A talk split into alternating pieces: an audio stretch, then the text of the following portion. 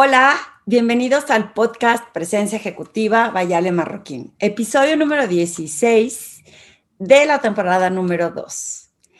Muchas gracias, como siempre, por acompañarme en estos podcasts, en estos momentos de reflexión, donde en ocasiones pasadas he traído invitados y en esta ocasión me vuelvo a apoderar del micrófono.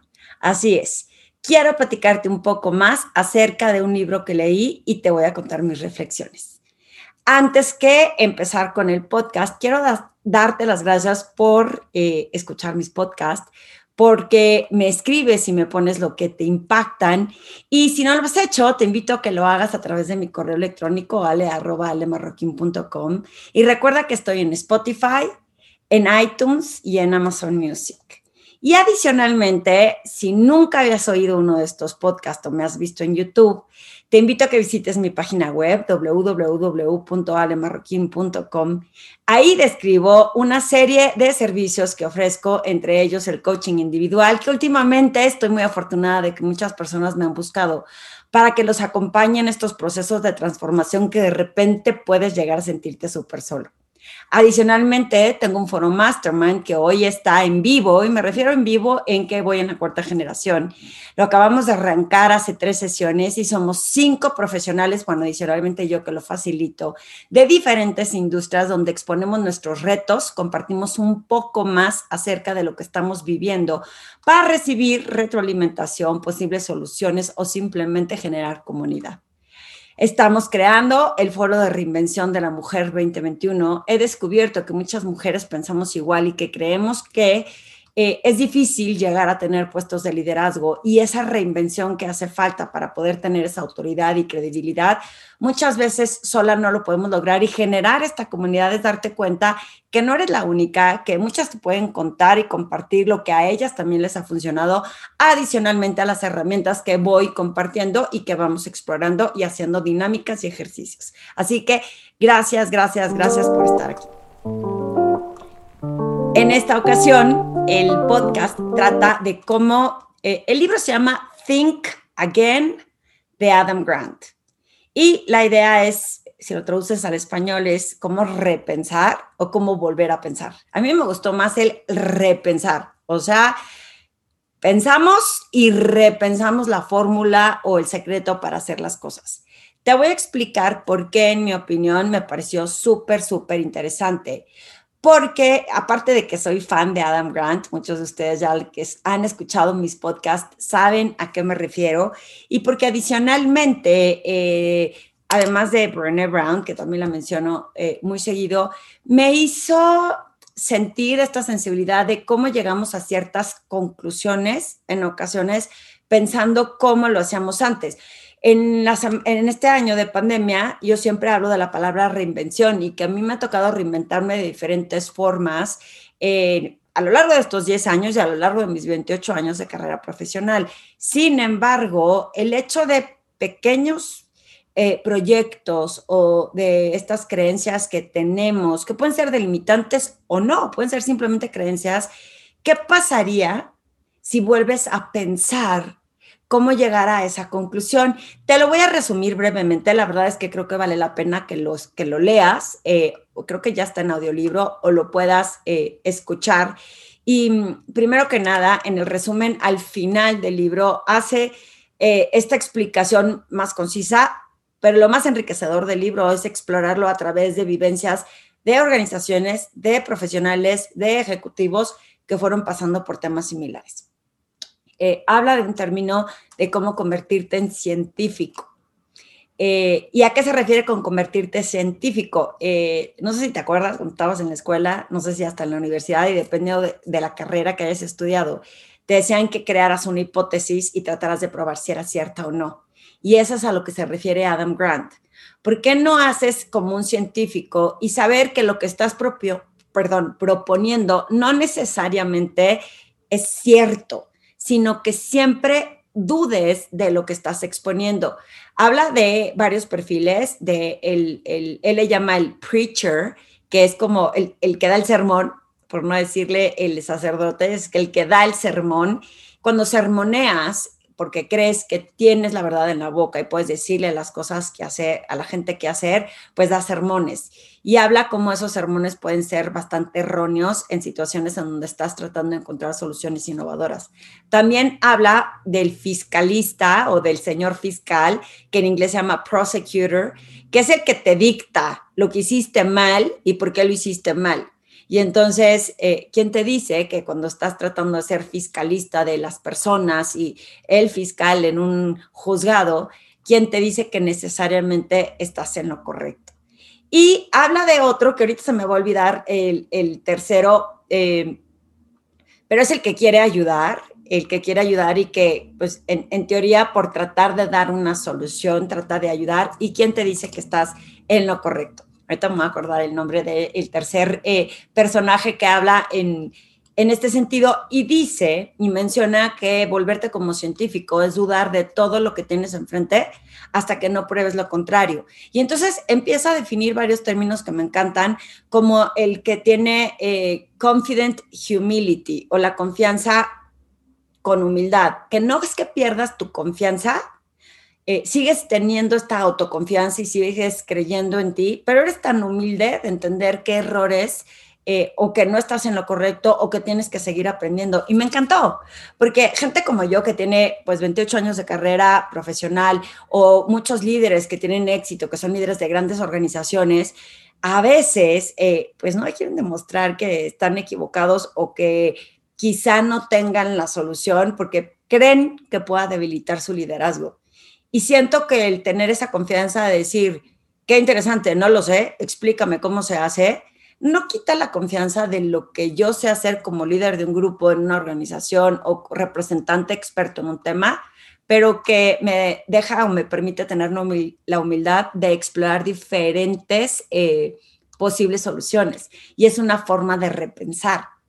Entonces él te dice que todo lo que tú te propongas, se vuelva a través de la identidad, no en el pasado, porque a veces nos aferramos y es como un apego a lo que fuimos en el pasado, sino que trates de explorar diferentes opiniones de cómo puedes intentar demostrarlo en el futuro. ¿Cómo vas y buscas otros puntos de vista? Y te pongo un ejemplo. Estaba hablando con uno de mis clientes que llegamos a la conclusión, ya ven que yo también eh, doy herramientas para presentar en público. Y aunque no soy diseñadora ni, diseño eh, PowerPoint, sí puedo llegar a observar, eh, como dice mi mamá, que el que yo no haga el video no quiere decir que no sepa cómo. El que yo no diseñe mis presentaciones no quiere decir que yo sepa cómo quiero que estén y cómo estén planeadas, porque luego saturan en la mente y eso hace que la gente pierda la atención. Creo que ya lo he mencionado antes, yo trato de hacer que las personas se inclinen hacia ya no usar presentaciones o láminas, porque eso puede llegar a distraer a la gente y a ti mismo de estar, ¿no? Apuntando lo que estás haciendo en una presentación o volteando hacia atrás para eh, decir qué es lo que estás haciendo. Sin embargo, lo que él dice es, eh, porque a, a la hora que se da cuenta mi cliente, que, pues que estaban saturadas, que, que, nos estábamos confundiendo con tanta información y que cuando tú mentalmente ves y dices otro punto más, se sentó con sus equipos que conocen el tema y les dijo cómo ustedes presentarían esto de mejor forma. Y es una forma de tener otras opiniones para entender si puedes repensar lo que habías venido haciendo en el tiempo y que él le queda claro que no está peleado con su conocimiento él tiene una seguridad de que lo que se expone en la presentación está bien hecho. El cómo es la forma de repensar cómo entregas o impactas con tu mensaje de forma diferente. Y esa fue eh, pues la manera que él encontró repensar algo que creía que estaba atorado. Bien importante entender que, que no puedas estar, eh, dice, bueno, dice Adam Grant, que no puedes estar, él le llama el the amount of stupid, o sea, que te montes en la estupidez de pretender que tú eres el que tienes la razón, que el que sabes todo, que el que tienes que decir las cosas eh, porque tú ya tienes la experiencia y que muchas veces eso que estás diciendo que se tiene que hacer de esa forma eh, no necesariamente es real. No les voy a leer todo el libro, pero sí me acuerdo y me dan de vu de cuántas veces hasta a mis hijos les he dicho que tiene que ser de esta forma. ¿Por qué? Porque estoy montada en ese círculo, en esa montaña de la estupidez de por qué es en base a mi experiencia y me doy cuenta pues que sí tienen respuestas innovadoras y que hay que hacer un freno, poner freno de mano para repensar las cosas y cómo las estamos haciendo. Entonces, hay que darle el beneficio de la duda siempre cuando se te presenta algo, porque quizá al explorarlo te des cuenta que hay una mejor forma de encontrar soluciones y que evites errores y que te ayude a reinventarte. Algo que también he visto es que a las personas eh, les cuesta trabajo decir que están equivocadas. Y lo dije en un podcast hace poco en cómo enfrentas tus errores. Entonces, búrlense de sus errores. Yo cuando doy la plática de personal branding, eh, me encanta burlarle, burlarme, perdón, de mí misma. Pongo imágenes de cómo llegué hace 28 años eh, tratando de tener una cierta presencia ejecutiva y me equivoqué en miles de cosas y me burlo. Sí fue un error, pero ya aprendí y entonces decido cómo hacerlo diferente. Y aún hoy, 28 años después, pues me sigo equivocando y trato de reírme de las equivocaciones que he tenido y cuál es el resultado de estas equivocaciones, pero eso nos ayuda a repensar.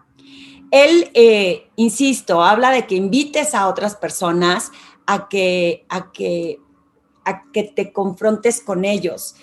Recientemente también eh, tuve una sesión con un grupo de personas en donde una de las participantes me retó y al principio te, te enconchas y dices, ¿cómo? Si yo soy la que estoy facilitando el grupo, ¿cómo que me está retando a hacerme dudar de lo que estoy diciendo, si lo sé o no lo sé? Y creo que es bien valioso porque a mí eso me sirvió para repensar la forma en cómo entrego este tipo de, sesiones grupales y que encontré otras herramientas que había dejado de usar, que no es el hilo negro, pero que luego con las costumbres vas dejando de hacer cosas que hacías antes y que a lo mejor es momento de replantearte si las tienes que usar otra vez o no las tienes que usar otra vez, ¿no? Pensar, dice Adam Grant, eh, son de las cosas que estoy rescatando que, que más alineo con ejemplos que han pasado cerca de mí con clientes o que me han pasado a mí. Y entonces, eh, lo más difícil creo es esta parte de la escucha. La herramienta que yo comparto mucho es la escucha activa. Pero de nada sirve tener una escucha activa para que al final tú estés pensando siempre en base a la solución que tú crees que debe de ser. Y entonces él te incita a que eh, evoluciones y tengas eh, claridad o apertura de pensar, perdón, de escuchar de forma persuasiva. ¿Qué es eso? Hacer preguntas que te lleven a preguntar el por qué lo estás haciendo así y no como cuestionar a las personas que hacen las cosas, sino porque a lo mejor a la hora que preguntas te das cuenta que hay una nueva solución ante las cosas que estás enfrentando.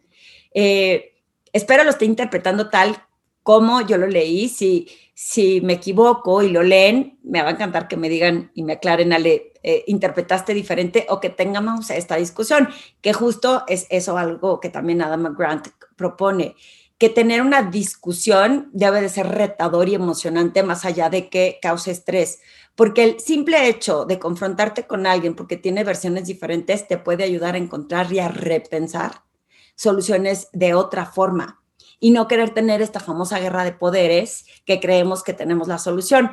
Tengo una clienta que ahora es gran amiga que me dijo, Ale, están haciendo una reestructura en mi organización y cuando ya teníamos pensado el organigrama y todo lo que yo tenía que hacer, de pronto, el que ahora va a ser mi jefe, lo están tratando de convencer de otra área que no haga las cosas a mi favor, aunque me están echando porras a mí, que no lo hagan a mi favor.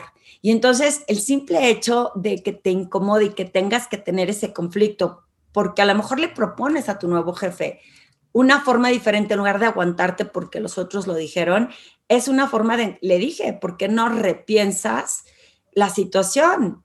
¿Cómo encontrarías tú una solución diferente a la que le están proponiendo para que de esa manera no te veas afectada? Y creo que esos conflictos, es que no quiero conflicto porque pues, ya lo vio con un par o porque eh, ellos están al mismo nivel y yo no. Y, y, siento que poner en conflicto es una forma de ser científico y decir, no es que estés mal, ¿qué te parece si exploramos esta situación y repensamos las formas en cómo podemos solucionarlo? Y encontrar esa evidencia que sustenta lo que estás proponiendo porque aunque preguntes, ¿por qué lo estás haciendo? El hecho de, no sé, voy a inventar, eh, pues esa máquina siempre ha funcionado con el botón rojo y siempre se ha hecho así y luego le pasas la batuta a, a, gente nueva, equipo nuevo y, cómo se hace, porque lo hacían así antes, pero ¿sabes por qué? No. a lo mejor si ese botón rojo no lo oprimes, a lo mejor te ahorras luz, a lo mejor encuentras que no sirve para nada. Hay que tratar de buscar la evidencia de por qué estamos haciendo las cosas, porque si no, puedes repensar la forma en cómo lo puedes hacer mejor. Eh, él también habla un poco de cómo eh, estos, bueno, él dice que los, que los desacuerdos se llevan, eh, él habla como de bailar con esos acuerdos, que no sea una batalla. Y creo que está bien interesante porque nos aferramos a nuestras respuestas, a nuestras costumbres, a nuestras rutinas y el simple hecho de decir, bueno, pues te acompaño a explorar tu versión y o trata de convencerme con evidencia o pues vamos a ver qué sale de todo esto. Y entonces es en donde también puedes encontrar un terreno en común en donde, pues fíjate lo que le funciona a él, me puede llegar a funcionar a mí. Y justo es lo que me gusta de mis mastermind groups, en donde no necesariamente el que es director en una empresa de bebidas alcohólicas le va a dar un consejo al que es director de, o dueño de una nube quiera decir que tiene la razón, pero se hace como una discusión en donde explore la posibilidad de que, de que pueda funcionar.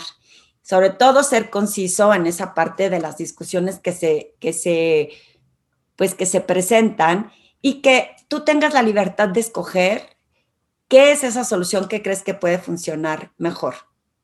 Insisto, habla mucho de tener pensamiento colectivo, de no tomar tus decisiones solas de no eh, asumir que por tu experiencia ya tienes la razón. Y entonces eh, es el buscar que más personas te acompañen a explorar diferentes temas es lo que te puede ayudar también a entender cómo repensar mejor. Y eso, eh, él comenta, y me vino a la mente este ejemplo, él comenta que tiene que haber una seguridad psicológica, que te, que te que tengas esta seguridad o confianza o que te sientas protegido, a eso llama seguridad psicológica, cuando alguien propone algo que aunque no sea lo correcto o lo que todos esperan, no te hagan sentir incómodo porque lo propusiste. Porque es cuando yo insisto, a la gente la haces floja porque dice, ¿para qué propongo si de todos me va a decir que no? O ¿para qué digo si de todos modos él es el que va a tomar la decisión? Y yo pongo un ejemplo que ahora que lo leí en base a cómo Adam Grant lo describe, pues tiene que ver un poco que yo tengo que saber qué depende de mí para hacer las cosas bien. Y en su momento no exploré en una junta de trabajo, he repetido esto en diferentes conferencias y se los platico, creo que ustedes no ahora en el podcast, que en una junta de trabajo el director general propuso que las personas que estábamos ahí podíamos participar en proyectos eh, nuevos y vamos a ser líderes de esos proyectos y que si sintiéramos la libertad de tocar a la puerta o de levantar la mano y hacerle una pregunta, la que tuviéramos. Y yo cuento la historia, otra vez burlándome de mi error, y que levanté la mano muy emocionada y no sé qué pregunté, pero la contestación fue, no puedo creer que estés haciendo esa pregunta. Hoy cuando cuento esa anécdota, hablo de por qué me lo tomé personal y no analicé qué fue lo que pregunté.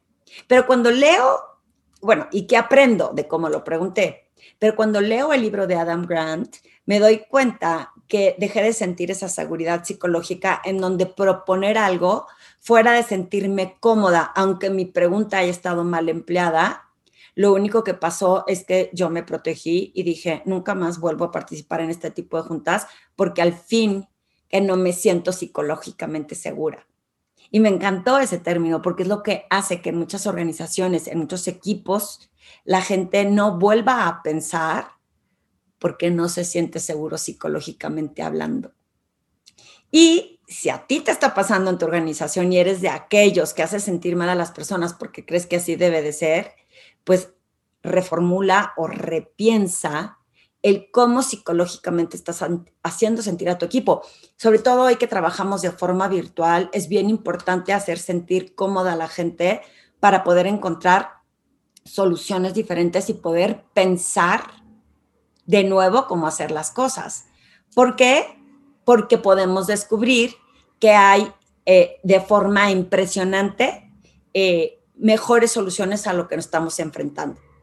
También habla, algo que se me quedó muy grabado, es esto de cómo te hacen preguntas dirigidas hacia lo que pretende el deber ser que, que, que, quiera hacer. Por ejemplo, explica que, que le dices a los niños, tú qué quieres ser de grande y que se vale repensarlo. Y el simple hecho de, de, preguntarle a un niño o a un joven qué es lo que tú quieres hacer de grande, eh, los encasilla o los encaja en querer tener que contestar lo que se supone que deben de hacer para toda la vida y el simple hecho de repensarlo les da la libertad de me equivoqué de carrera, les da la libertad de siempre creí que debería de ser doctor, porque cuenta el ejemplo de un primo de él que siempre quiso ser doctor. Yo tengo un sobrino que siempre dijo que quería ser arquitecto y a la hora que entró a la carrera, gracias a Dios, decidió que siempre no después de un año. Sin embargo, en ocasiones ese apoyo no se siente porque te te aferras, te aferras a que tiene que ser de esa forma o que esa era la solución porque siempre lo habías hecho así. Y por eso es importante que, sobre todo a la gente joven que me está oyendo, que no se sientan mal si repiensan o cambian de opinión porque pensaron de diferente forma, porque a veces seguramente ni siquiera las carreras que están hoy ahorita van a seguir existiendo en el futuro. Entonces se vale cambiar y repensar cómo deberías de hacer las cosas. Y eso me encantó porque yo tengo dos hijos, uno de 19 y uno de 18, y me la paso diciendo, no te preocupes, no importa si no sabes exactamente qué es lo que quieres estudiar hoy, con que estudies algo, porque eso te da el aprendizaje de entender qué panorama estás pisando, probarlo y decir, pues fíjate que no, esto no es lo que quiero explorar y hacia este camino eh, no quiero seguir. Y en la reinvención que yo hablo con todos mis clientes, también tiene mucho que ver esta reinvención en repensarlo. En escogí, por ejemplo, en mi caso, el medio financiero, 18 años, y hoy, eh, bueno, hace 10 decidí que ya no quería el medio financiero y que, pues, ¿qué tiene? Repensé que eso ya no era lo que quería hacer porque encontré una forma en donde con más pasión y con un mayor propósito me siento mucho más plena y más feliz y que cada vez veo cómo me va mejor y me emociona lo que puedo esperar para el futuro. Y que no quiere decir que como empecé mi negocio, que también lo he ido reinventando estos últimos 10 años en diferentes temas, que no quiere decir que tenga que seguir haciendo lo mismo o que encuentre que también, eh, dependiendo de cómo se nos dé la situación y más ahora en pandemia, un día descubro que este negocio, que hoy digo que sí voy a hacer para toda la vida, pero que a lo mejor descubro que también puedo hacer otra cosa que me apasiona y que encuentre otro tipo de balance y plenitud que, pues, que me deje repensar eh, el cómo enfrento estos retos. Así que eh, te invito a que leas el libro. Hay muchos más temas que seguro se me están escapando. Eh, el tema es seguir aprendiendo, seguir estudiando. Yo te comparto lo que hoy estoy haciendo para repensar mucho las cosas y que me ayuda también a reafirmar mucho creencias que había dejado, eh, que, que, tenía como débiles, ¿no? Como que en un cajón y que hoy las estoy volviendo a sacar porque funcionan muy bien. Yo lo que hago es que estoy, bueno, ya les he contado, meditando muchísimo para poder encontrar esa luz que hay en el corazón. Si no crees en eso, no pasa nada. A mí me funciona encontrar el centro en donde mis emociones me permiten ver con mayor claridad hacia dónde voy. Y luego me emociona muchísimo, ya me estoy volviendo adicta a poner podcast en donde aprendo diferentes lecciones de diferentes personas que admiro, que me inspiran y que en ocasiones he dicho, pues yo creo que este tema no es lo mío y descubro que tienen una lección y un aprendizaje que me sirve no solo para mí, mi crecimiento, sino para lo que hago con mis clientes y hasta como ejemplo para mis conferencias. Entonces, Hoy, eh, por ejemplo, tengo un reto importante. Voy a dar una conferencia próximamente para 300 personas, como bien lo mencioné al inicio, y me estoy preparando casi, casi que igual que hace 10 años cuando di la primera conferencia. Porque como ha cambiado la situación, los retos son diferentes, mi, mi propósito y mi intención es que a través de cierta cambio en estas prácticas que he dado de marca personal, de crear tu identidad, de cómo encontrar esta nueva visión y este nuevo camino, sean relevantes al día de hoy. Y que lo que yo pensé que funcionó antes y que tuvo mucho éxito, porque es una de mis pláticas más populares, quizá ese cambio en el aprendizaje que le meto a todo lo que estoy haciendo me ayuda a encontrar eh, una forma más innovadora de compartir este tipo de conferencias. Entonces, eh, para concluir y no hacer demasiado largo este podcast, te invito a que leas el libro de Think Again. Creo que va a ser un libro de cabecera para mí, de esos en los que yo eh, vuelvo a leer. Yo subrayo, yo los compro en Kindle hay gente que le gusta leer el libro, pero me choca subrayar. Siento como si me tatuara, que es respetable el que subraye su libro y el que se tatúe.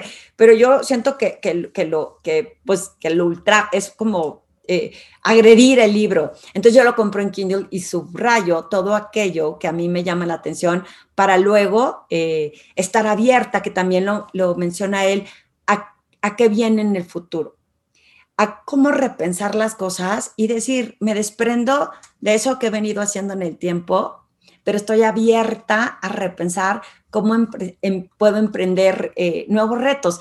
Y esto me está ayudando a tener más creatividad, increíble o no, porque estoy emocionada de ver, al principio dije, ¿cómo voy a repensar? O sea, ¿qué tengo que hacer? E, estas creencias delimitantes, y repito mucho eso porque me pasa también a mí muy seguido, que que digo, pero a mí no se me ocurre hacer cosas diferentes. Y después de leerlo me inspiré a, bueno, a ver, ¿qué camino debo escoger? ¿Qué camino debo seguir? ¿Cómo debo de seguir coachando a mis clientes? ¿Cómo debo entregar estas conferencias ahora que regresen presenciales? ¿Qué tipo de servicios puedo eh, cambiar o variar o dar que traen un resultado diferente? Y, y reconocer con esa humildad que sigo teniendo confianza en lo que hago, pero que me doy cuenta que no necesariamente sé todo y que puedo seguir aprendiendo. Así que espero que te guste el libro, espero que te guste esta traducción del libro y que me expliques eh, cómo volverías a repensar las cosas que estás haciendo. Por último, haz un checklist, como él sugiere, que cada tanto revises que lo que estás haciendo eh, si necesita una reformulación, una nueva hipótesis, que vuelvas a ponerte la cachucha de científico y que eh, hagas pruebas, que te unas con otras personas y explores si es algo que puede funcionar. Muchas, muchas gracias, como siempre, por escuchar estos podcasts. A lo mejor hoy me excedí más de lo normal. Siento que era importante dar este resumen. Antes los escribía. ¿Y qué tal? Pues ahora te lo comparto a través de este podcast. Que tengas muy bonita tarde y acuérdate de darle like a mis eh, podcasts en iTunes, compartirlos o mandarme un correo a ale.alemarroquín.com y me digas o qué te parecieron o de qué tema nuevo quieres que pueda, que pueda compartir, que pueda platicar. Muchísimas gracias.